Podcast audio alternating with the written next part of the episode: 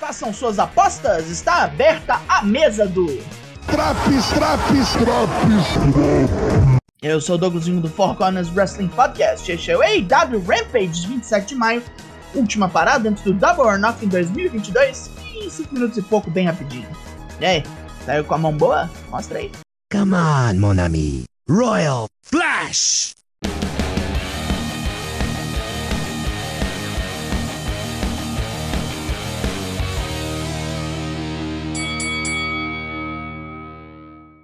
Ao vivo de Las Vegas, começamos com violência pura no ringue. Luta 1, Brian Danielson vs Matt Seidel. Brian tá no mês de gastar hoje e Seidel é torturado com várias e várias técnicas do dragão americano. Surfboard virado em Romero Special, várias imobilizações, um single leg Boston Crab em transição para knee bar. É uma clínica esse caralho. Seidel tem um respiro quando consegue converter um superplex num sunset flip, mas Brian recobra sua vantagem destrói o crânio de Seidel com cotoveladas e encaixa o estrangulamento. São 11 minutos de arte. Os Young Bucks aparecem vestidos de Hardy Boys, completos com Brandon Cutler vestido de Lita, que tanguinha horrorosa, e até mesmo a presença de Gangrel. Rola até os match facts enquanto eles vão pro ringue.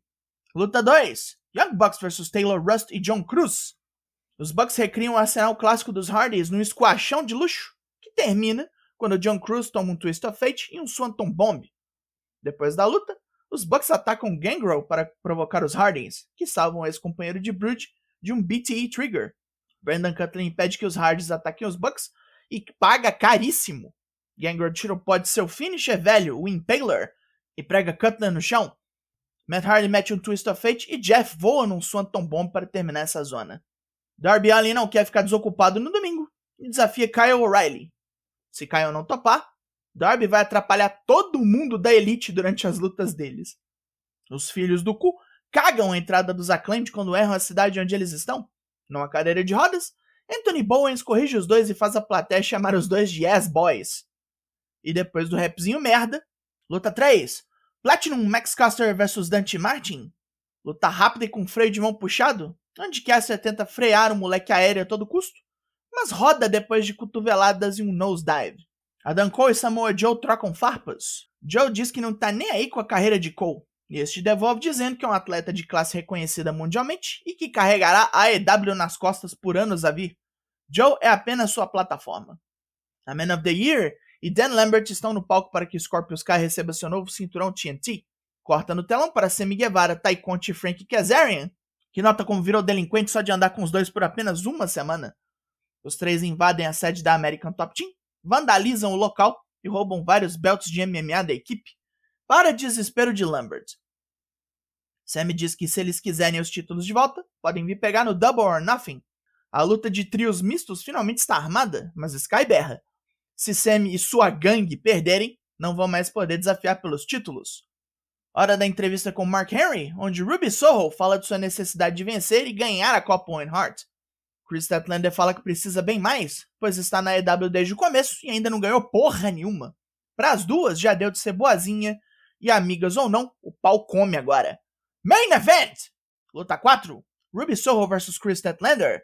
Semifinais da Copa One Heart. Ruby vai pela rota tática, tentando machucar braços e pernas da Ezeteia para evitar algum porradão mais letal.